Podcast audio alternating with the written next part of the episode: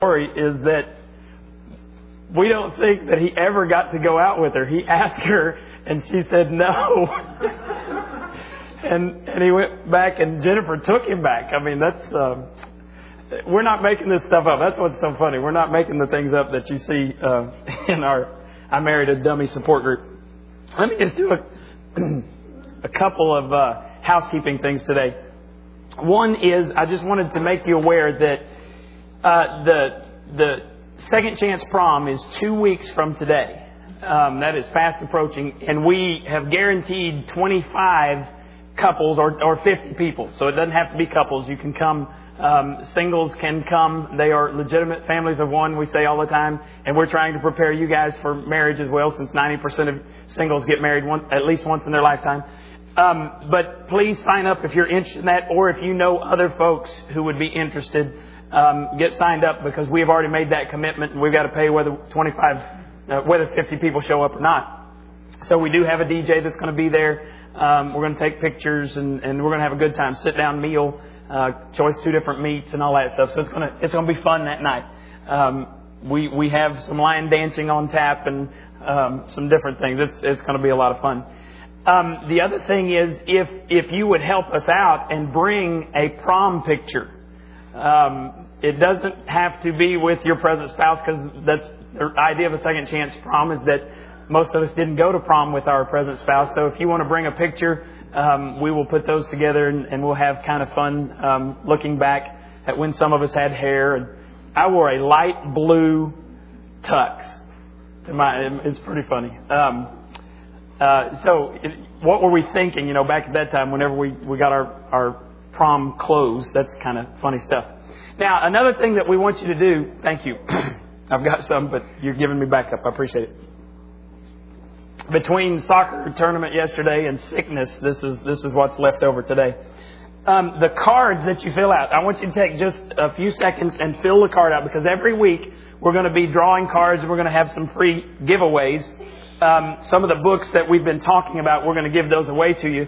And um, this week, what we're going to give out is two um, Simply Romantic Husband books. Now, if if a single gets that and you know somebody who needs it, then you feel free to write a note in there and say, "I thought you were romantically challenged," you know, and hand this to to somebody. You have freedom to do that. Um, if if you know a younger person gets that, then you can give it to your your dad or or whatever. Um, but what we're going to do is we'll draw from those folks who were here last week and and registered. So Ashley, you're close.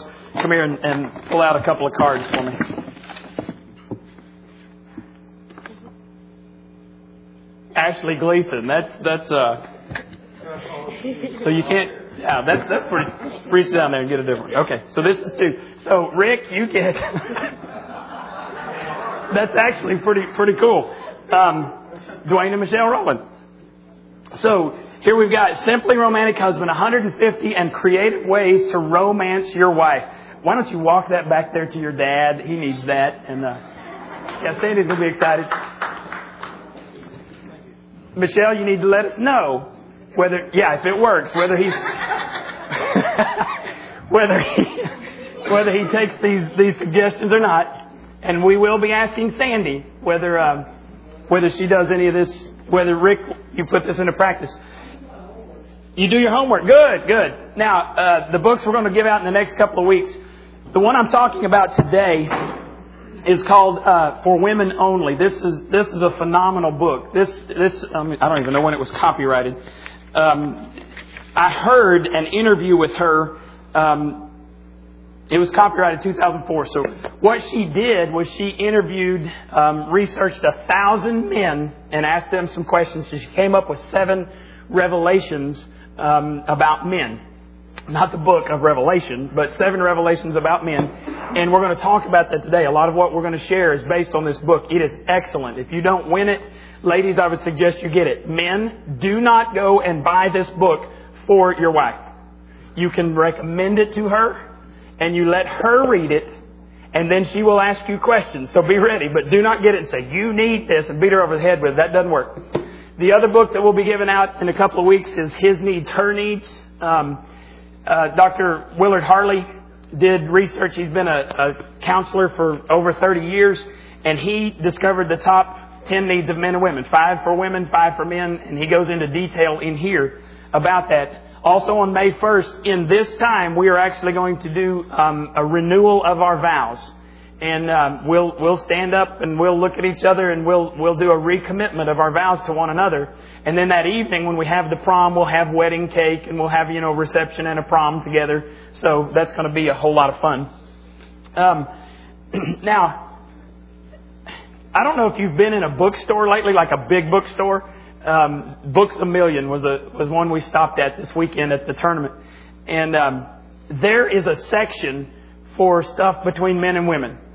Have you noticed how many books? I guess as long as we're going to be alive, there are going to be people coming out with new books because there are problems between men and women. Have y'all figured that out? well, we chose the Dummies for Marriage uh, series because evidently there's these are very popular books. Alex, do you have a listing of, of all the dummy books?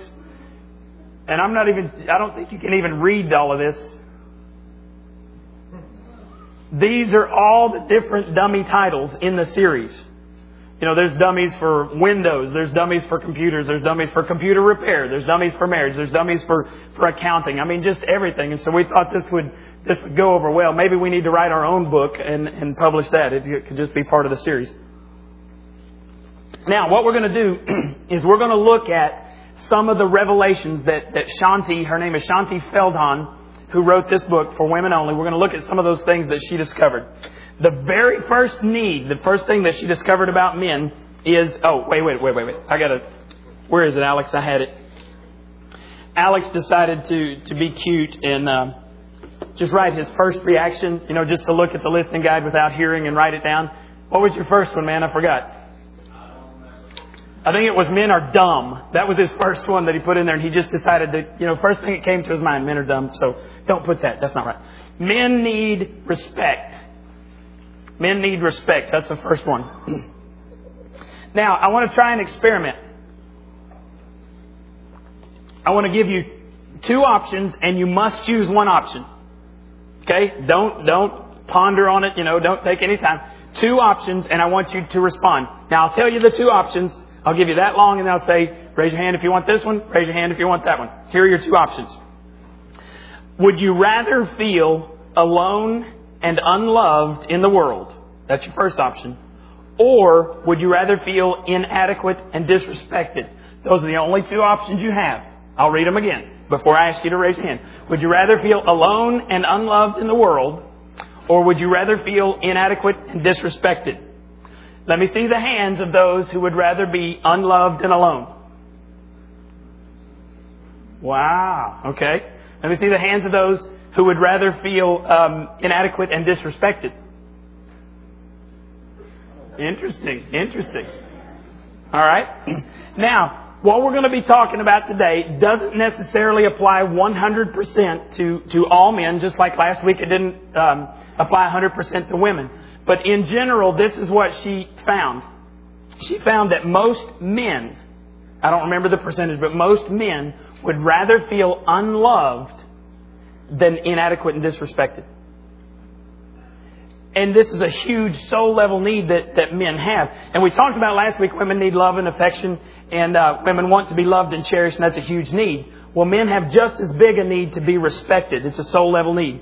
And that's why um, Sometimes you see a man, ladies, sometimes you see a man do dumb things if he thinks he will be disrespected if he doesn't do it. Can't always explain that, but, but that's part of the reason. Ladies, you can spend your entire life trying to make your man feel loved and cherished, which is one of your biggest needs. But if you criticize him, if you disrespect him, he will never feel that love. Ever. Um, and look what the Bible has to say about this. I think it's interesting that what researchers are rediscovering all the time, the Bible has known for thousands of years. Look at Ephesians 5:33. Each one of you must love his wife as he loves himself, and a wife must respect her husband. Now, I've been saying this in marriage counseling and actually in weddings for years. According to Ephesians chapter 5, I think I even said this in your wedding. According to Ephesians chapter 5, the number one need that the woman has is to be loved the number one need that the man has is to be respected, according to that passage. And, you know, in our Western society, we, we agree with this idea of unconditional love. Oh yeah, we, we'll say we're supposed to have unconditional love. That's the type of love that we're supposed to have. But we believe that respect must be earned. Would you agree with that statement? Most people say unconditional love, yes, we're supposed to love each other, but respect, you gotta earn that. That's an unbiblical idea, according to Ephesians chapter 5. Nowhere in it, there does it say that a woman needs to respect her husband if he earns it. It is not a suggestion of God. It's a command, ladies, and it's part of your job description in the scripture to respect your husband. Um, if you will, here's, here's the deal. Ladies, um, your man is a paradox. Is that a revelation to you?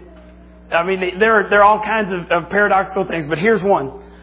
Let's say that the man has this, this level of thinking about himself and, and about what he, he does in life.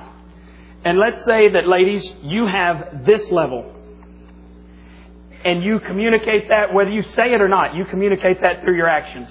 When you're talking to other people, sometimes things get back that you said about your spouse, whatever if you have this level of opinion of your man, the paradox is that he will descend to this level. He will become this level of expectation that you have. Paradox is though, if you have this expectation of your man, he will become that man. He will rise to the occasion because he has someone that's loving him and respecting him. And it's got to be genuine. He knows when you're just faking it. Um, but if you genuinely love and respect Him, He will rise to meet that. Janie and I were talking about this the other day, and, and this, this is a huge deal. Most women, now ladies, tell me if, if you agree. This is kind of a, a discussion today. Most women feel that the, the male ego is this huge thing, and that he has this really high opinion of himself, and that what is really needed is for you, the female, to bring him a good dose of reality, to maybe pop that bubble every now and then and bring him back to earth. Is that, is that, because Janie was going, man, I just, in reality, the male ego is the most fragile thing on earth. That may be a huge revelation to you ladies. In reality, he is secretly insecure in many areas. In fact, if this were ground level, if this is ground level, in many areas that your man has probably never shared with you and may have never, never verbalized to anybody. Verbalized, that's what I tried to just say. Um, he's never verbalized it. He is below ground level.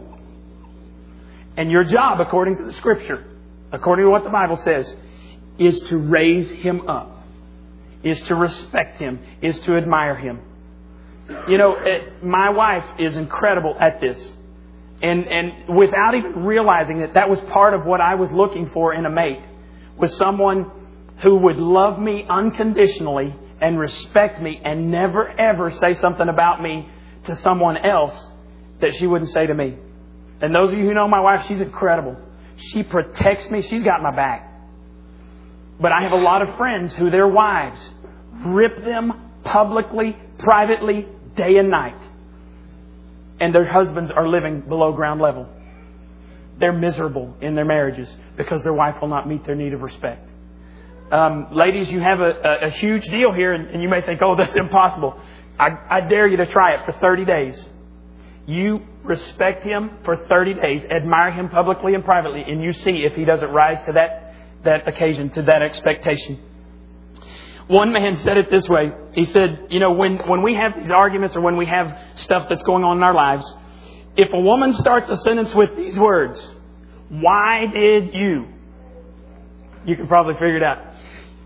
She might as, this is what he said, you, she might as well say, why did you, you dodo? Now, that may not be your word. He was, you know, there are other words that are put in there. For, for me, the thought was, why did you, you idiot, you dork, you moron. Now, a woman is generally asking for clarification. She's asking a neutral question. This took me a while to figure out with my wife. My wife was not attacking my intelligence. But a lot of times I heard her, that's the way I took it, was she was attacking my intelligence. All she wanted was clarification. And so what we've developed is this code word that we use, and, and I use this with others, she uses this with me, and it helps so I don't feel attacked. She'll say, Babe, help me understand. I'm not comprehending this. And see, then I have a goal. if she's like, why did you, you idiot? Now, she would never say that. But I, I know folks, you know, I'm related to folks that are like that. Um, they say through their tone, through everything, that you're a moron and you better tell me why I'm a moron before I take you out. You know, that type of deal. Um, but if she comes to me, if anybody comes to me and says, I don't understand, boy, then I've got to go and I know what I'm trying to do. I'm trying to help them see from my perspective, which is totally different than if somebody says I'm an idiot. Um, so you understand that. Now, in our society, let me ask you this. Since we're having a chat, let me ask you. When we're having these, these discussions, these, um, these, not fights, but um, intense discussions, would we consider it normal or okay? Would we consider it okay if the woman started to cry in one of these intense deals? Would we consider that normal? That's a yes or no question. Y'all looking at me blank. Okay, we can we can make it colder if we want. You know, it is kind of chilly, isn't it? Um, I mean colder in here, not the question colder. Okay, we think that it's normal, and here's the deal: when a woman cries, it is the natural response to feeling unloved, which is what her number one need. We would never say, and we this is our society again. We would never say that it is okay for a man to get angry during one of these arguments. But that is the natural response for a man when he's feeling disrespected. It is the natural response for a man to get angry when he feels disrespected. Yesterday, I got angry. I, I got mad. And as I was going over this again this morning, it's like God just brought it back and He said, That's what happened to you, dude. You felt disrespected. And I just went, God, that's right. If, if there hadn't been a disrespecting thing there, I never would have gotten mad. But I got mad.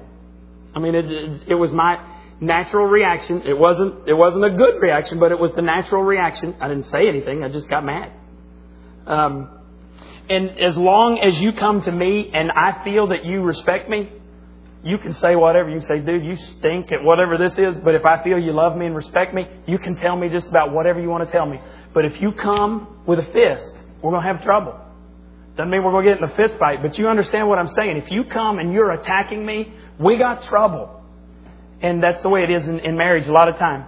Okay, ladies, I'm going to give you a key to this section, and here it is right here. A man's heart is powerfully moved by five simple words. If you want to capture your man's heart, you use these five simple words. I'm so proud of you. I'm so proud of you. You know, in the past week, I've, I've heard two men say that if their wives never again told them, I love you, if they never again heard those words, they're not sure that they would miss the I love you if their wives said on a consistent basis, I'm so proud of you. Guys, you think about it. Respect is a huge deal to us. And if our wives feel proud of us, we can move the world. We can do a lot of stuff. A couple of weeks ago, I'd been, I think I was in Houston. I was down there for a Celebrate Recovery um, conference. So I'd been gone for a day or so, and I came in the house, and my son, my 10 year old Caleb, saw me. First time he saw me, he runs up to me and he says, My hero. And he wrapped his arms around me, and my heart almost stopped. I have never heard those words before. My hero. And boy, you better believe the rest of the day, rest of that night, I tried to live up to those words. And, and it gives me chills to think about it now. My son said that to me. I want to be his hero. And when my wife tells me she's proud of me, I want to keep living up there in the stratosphere. When she beats me down, which she doesn't do, I go, I below, go below ground level. And you guys know people in marriages where the husband is living below ground level because the wife rips him constantly. That's not what the Bible talks about. And I know, I know again, she's going to say, some of you are going, he doesn't deserve it. Well, neither do you. Did Jesus Christ say you had to clean up your act before he gave his blood on the cross? No, the Bible says while we were still sinners, long before we even conceived of cleaning up our act, Christ died for us and gave us forgiveness and gave us respect And so if Christ can do that for us, strangers that he never knew, I mean, that we never knew him, we can do that for people we know. Um, and those people that we chose to marry. Um, ladies, knowing that, knowing that a man needs respect, does it explain to you why some men would rather spend hours and hours at their job instead of coming home? He's going to hang out where he gets respect. And and let me just tell you this: we're this whole series is about building stronger marriages and affair proofing marriages. If a woman respects and admires him at work, and you're not doing it, she'll capture his heart, and that's the last thing you want. So let's begin to meet this need, and let's tell our, our husbands that we're proud of them. Ladies, let's just practice that. We're going to have practice today. So I'll say it, and then I want you to say it. I'm so proud of you. Ladies? That stunk. That was. You go home and you do that? You go home and you say it like that? And he's going to go, so what? All right? Come on now. Let's say it like we mean it. Ready? That does not work. Come on, ladies. We are not going on to the next point until you get this right. This is so powerful. Let's try it again. I'm so proud of you. I'm so proud of you. Hot dog. There we go. We could leave right now and the men would be happy. We would have a good time. Ladies, if you can never be pleased, eventually he'll stop trying. I've seen this in teenagers that cannot please their parents. I've seen this in wives that cannot please their husbands, and I've seen this in husbands that cannot please their wives. Eventually they quit trying because there's nothing you can do to win. Now I want you to hear Ephesians 5.33 in the amplified version of the Bible. Ladies, if, if you need to, type this, this um, verse up in this version. Tape it wherever you need to. If you, if you got a criticizing mouth and it jumps out before you realize it, look what it says. Let the wife see that she respects and reverences her husband, that she notices, here it is, that she notices him, regards him, honors him, prefers him, and esteems him, that she defers to him, praises him, loves and admires him exceedingly. That's, that sums it up, doesn't it, guys? My wife does that. I'm on top of the world. It doesn't matter what you do to me. If my wife is proud of me and respects me and honors me, honest admiration is a tremendous motivator for most men. To know that you think he's wonderful, that he's capable, is a huge deal in his life. Um, okay, so here's what we're going to do. We got a rating scale. Ladies, you get to rate yourself. How are you doing? How respected does your husband feel? Scale of 1 to 10. Guys, you get to now rate your wives. Now, we're not doing this to cause a fight. Part of the homework is we want you to go home and talk about this. Because sometimes there's blind spots in our lives. We really don't realize what we're doing. And this whole series is about raising our, our marriages to a higher level. All right, number two. Men are insecure. Alex wrote down pigs. Men are pigs. That was his guess. Men are insecure. Now, you should have figured that out by now. After all, we just talked about men need respect. We're insecure about a lot of stuff. Um, why do you think every young boy longs for the admiration of his dad? God built into us when He formed us in our mother's womb a desire to hear our dad say, Good job, I'm proud of you. And moms can make up for a lot of that. I know a lot of, of guys who came up with single parent homes, their dads were never ever, anywhere around. And moms did a good job of, of filling that need. But we have this, and basically what it means, ladies, is we're not ever growing up. just, just get over it. We're, we're little boys. We need somebody to play with, somebody to tell us that was a good play. You know, good job. Because you listen to those little boys, those 10 year olds coming back from a soccer tournament, they relive the good moments. Oh, you remember this shot and we did this and oh, that guy knocked you down, but you did this. And they're, they're talking about they're building each other up, and we need that. We're little boys. We're insecure. All of our lives, no matter what we look like on the outside, there is some insecurity that we have on the inside. So build us up.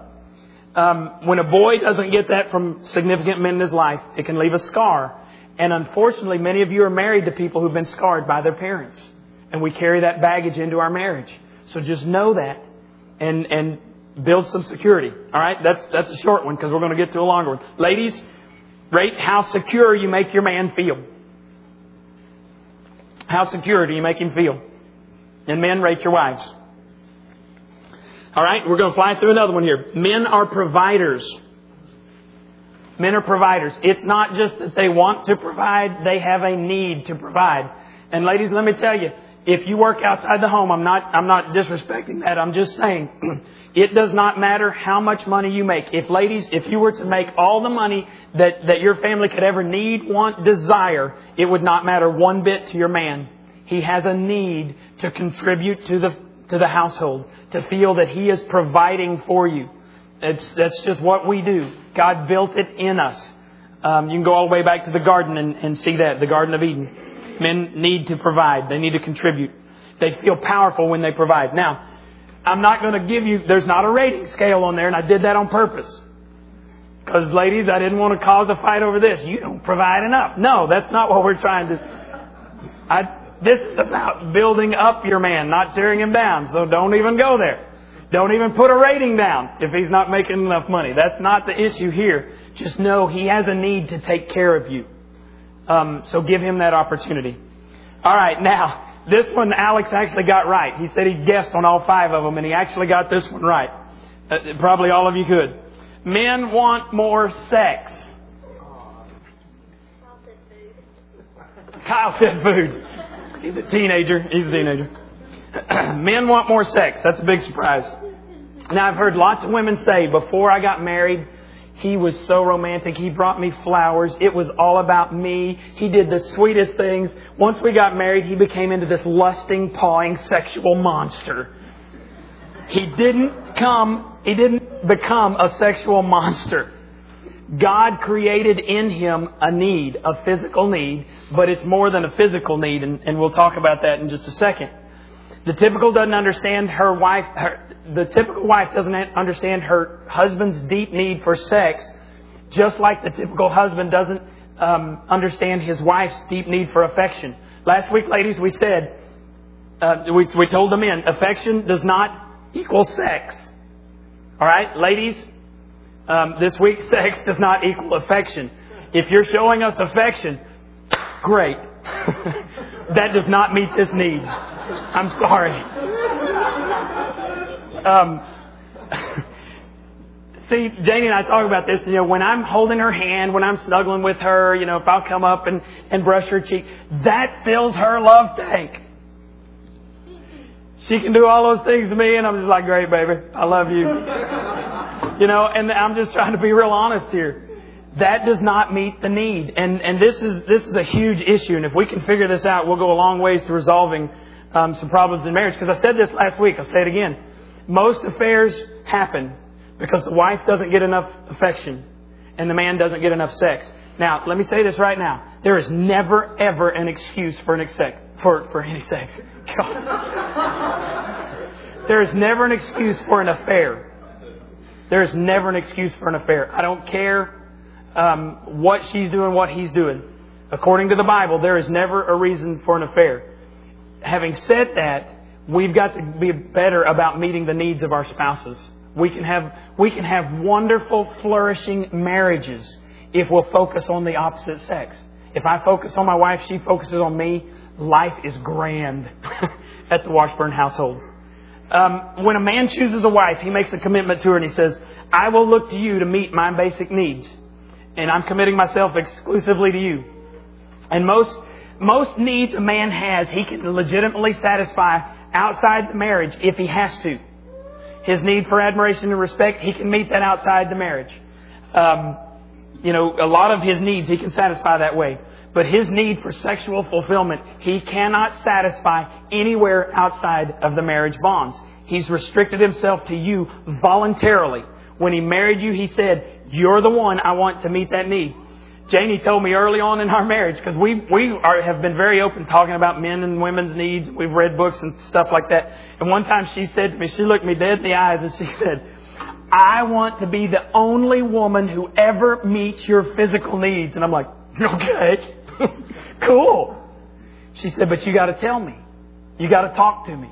And I said, okay, if you're giving me that freedom, I'm going to tell you.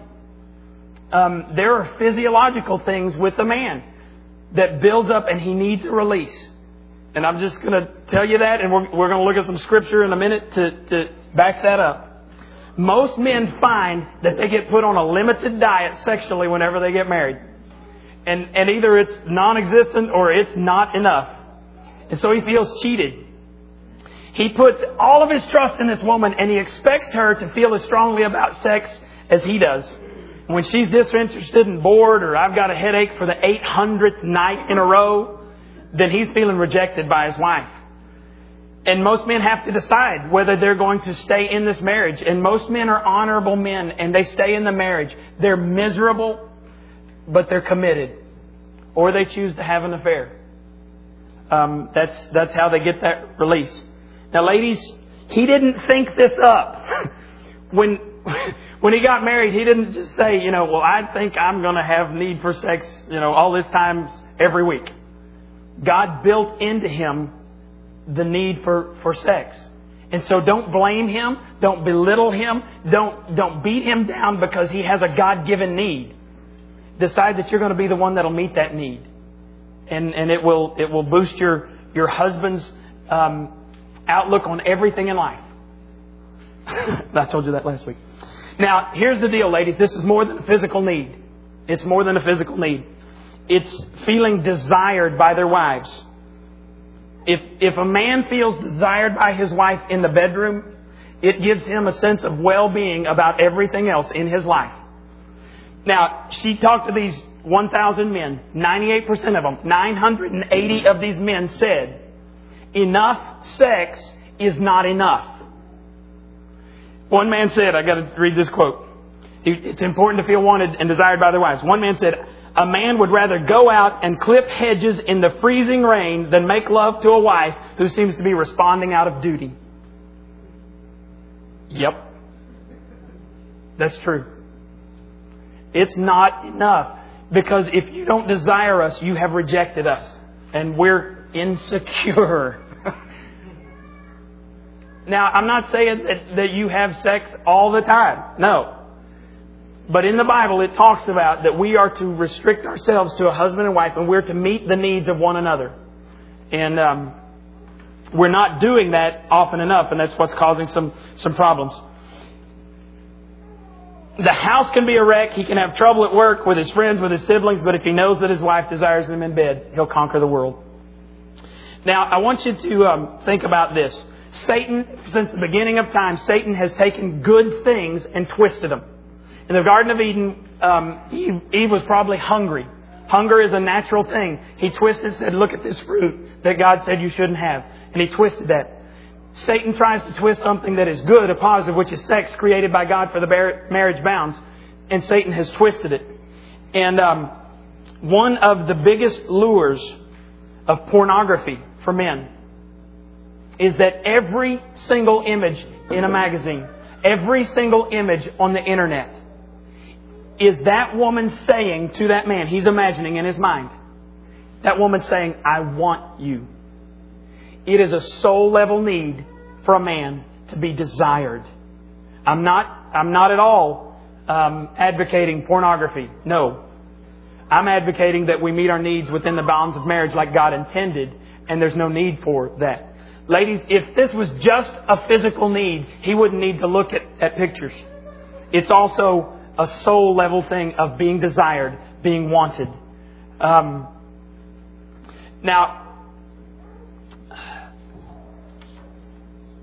one dad said, when we're talking about this whole deal of sex and keeping it in the bonds of marriage, one dad said to his son, one of the reasons God says no to premarital sex is that in your memory, even the worst sexual encounter, premarital sexual encounter you've ever had, will in your memory be better than anything you have with your wife.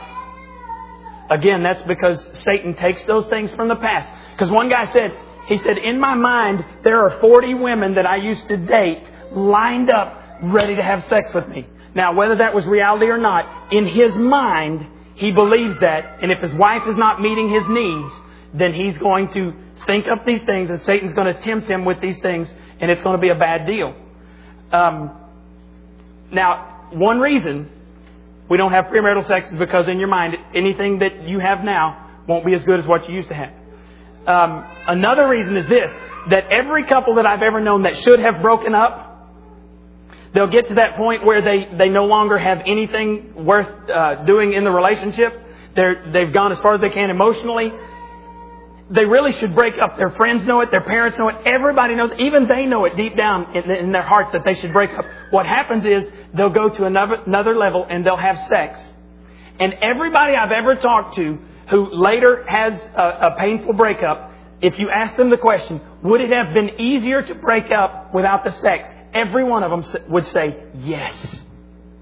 Because a breakup, if you've not had sex, is relatively painless compared to the breakup once you have had sex. That's another reason not to mess around with premarital sex. And we've got to pass that along to, to all the folks that we know. Um, it's a trap of the devil. Every rocky relationship I know, um, if they had not had sex, it would have been easier for them to break up. When God says no, it's to protect you and provide for you. Now, ask any person um, what what a no is, and what do they say? Most people say no is a negative response. When God says no, there are two positives behind it: to protect you and to provide for you. In this area of sex, we've got to realize that. All right, now, ladies, here we are. We got the sexual scale. I want you to put two things down. One is the frequency of sex, and you are answering this based on your husband's needs, not on your own. Because that would be a different answer, probably. Would your husband say that the frequency of sex is enough to meet his needs? And that put that on the scale. Guys, you do the same, but you're answering that for your wife. And then the satisfaction. Does that meet his needs? Is it is the quality of your sex life such that you both enjoy it? If not, there's a problem. And we need to figure out what that problem is. All right, next one. Men are visual. Real quick. Why do you think Hooters is so popular? I have heard, wait, I have heard, I have heard that it's the buffalo wings. That's garbage. If all you need is buffalo wings, go to Wingstop. They're popping up everywhere. He is not going for the wings. I'm sorry. I know a pastor who took his staff for a staff meeting to Hooters in Arlington, Texas. That was shortly before he was fired. Nobody in the in the in the church believed that that you know they were there for the buffalo wings. Um, men are visual, and this is what Shaunti says in her book. A man can't not notice a beautiful woman, a woman with a great body. Here's a quote she used. If I'm in Home Depot minding my own business, this is what a man said. If I'm in Home Depot minding my own business, even if I force myself to turn away and not look, I'm always aware that she's in there somewhere. oh yeah, and that's that's true. This is so difficult because ladies, let's be honest, men hate this temptation too. We know you hate it for us. Men hate the visual temptation as well. Now, I want you to look at 2 Corinthians 10.5. We capture every thought and make it, cap- make it give up to obey Christ. Well, how do you do that? The Bible has the answer. Psalm 119.9 says, How can a young person live a clean life? By carefully reading the map of your word. But then it goes on to say that reading the map isn't enough. In verse uh, 11 says, I have thought much about your words and stored them in my heart so that they would hold me back from sin. Two keys there. I've thought much about your words and I've stored them in my heart so that it would hold me back from sin. So what it says is the psalmist David in this case, he's talking about I meditate on God's Word, but I don't just meditate, I memorize it so that I have it there at a moment's notice and I can pull it up. It's what Jesus did when he was tempted. Temptation is not sin. It's what you choose to do with the temptation that determines whether it's sin or not. If we can get enough Bible memory, get enough scriptures in our mind, we can do just like Jesus did and we can rattle off a scripture and you substitute God's Word for that image. Because here's the deal. That image can jump up and assault that man at any time. He can be at work, he can be on the computer typing in something. He can be doing math. And all of a sudden, the image of that beautiful woman at, at uh, uh, Home Depot pops up in his mind and starts assaulting him. And he has to decide right then what he's going to do with it. Whether he's going to dwell on it. When you dwell on it, it becomes sin. If you replace it with something else, it is not sin. Now, well, here's the deal. Let's say that, that this white paint represents your mind whenever you are born. It's clean. There is not sin in there. Now, I'm going to tell you that, that you are not guilty of sin because you're born. You are guilty of sin because you choose to sin. You are born with a sin nature, which makes it very easy for you to sin, but you are not guilty. So you don't come out darkened with sin. You come out with a clean slate, but you very quickly choose to sin. Now, every time we choose to sin, it is like adding some black paint to your mind. And what's going to happen whenever you add that black paint? It's going to turn gray. And so you add that in, and it doesn't take a whole lot of that black paint to begin turning your, your mind a different shade. Now, when you, when you add pornography or you add sexual sin, you ought to just dump at least twice in there. Because those images, men, and you, you know it's true, those images get burned in your mind and they do not leave. And the only option you have then is to figure out some way to combat that darkness in your mind. And you, and you just think about this. Some people never find out how to combat the darkness. And so it is like, it is like pouring everything that we have and their minds get darker and darker and they live in an environment of sin.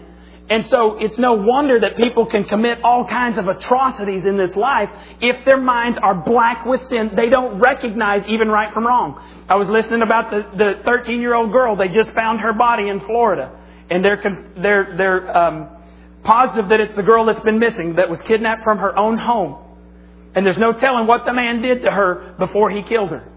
He was um, a sexual predator, and and that just blows my mind that somebody would do something like that. But they have sin in their minds, and they are darkened. That's what Scripture says. That the enemy blinds the minds of unbelievers so that they cannot see the gospel of the glory of Christ. So what do we do if our minds are blackened? Well, the only option we have is to come to Christ and ask Him to forgive us. And then we begin to add, this is what the verse says, we begin to think about the words of God and to store them in our hearts. So this represents Bible verses. This represents memorizing Scripture. The more you pour into your mind, the cleaner and purer it gets. But here's, here's the downside. As we add the scripture in there, it might become less dark. It'll become a lighter shade of gray. But in this lifetime, you will not ever have a white, pure mind again because of the stuff you choose to put in there. Every image, guys, you put in there. There's stuff I did when I was a teenager that's still in my mind, and it sickens me because it rips my It's the lightest gray that it's been since my teenage years. But there is still darkness there because of the stuff I chose to do. Don't you buy the lie from Satan that you can sin and there are no consequences. Sin I committed 20 and it's unfair to my wife. And so I try everything I can to become a pure husband but don't buy it that, that the choices you're making now don't affect your future. They do.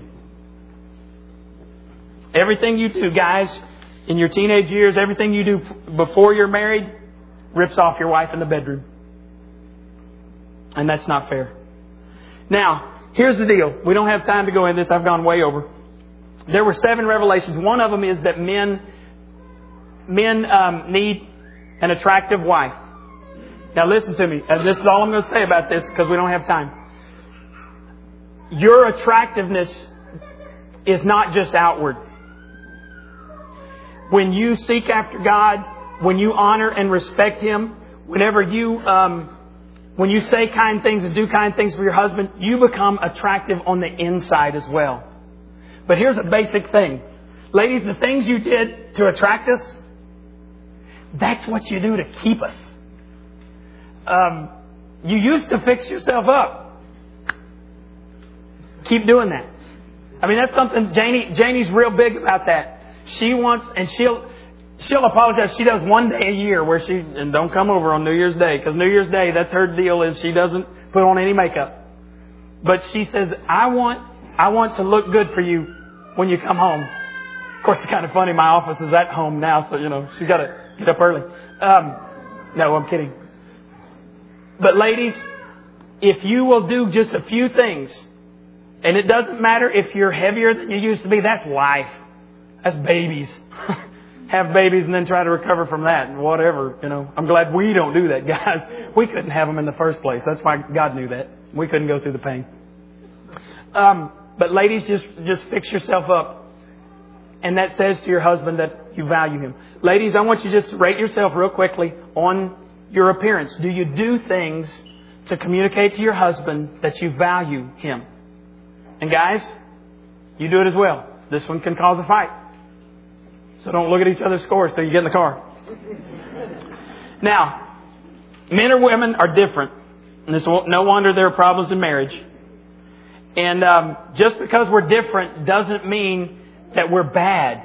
Maturity is when I can say, you're different, I'm different, and we can work on the differences and let God worry about behavior modification. I love the person. Um, Dr. Harley says the best way to get rid of incompatibility is to set yourself full time about meeting the needs of your spouse. It is a full time job. And if you'll do that, God will bring you together. All right. On the back of your card, here's what I want you to do.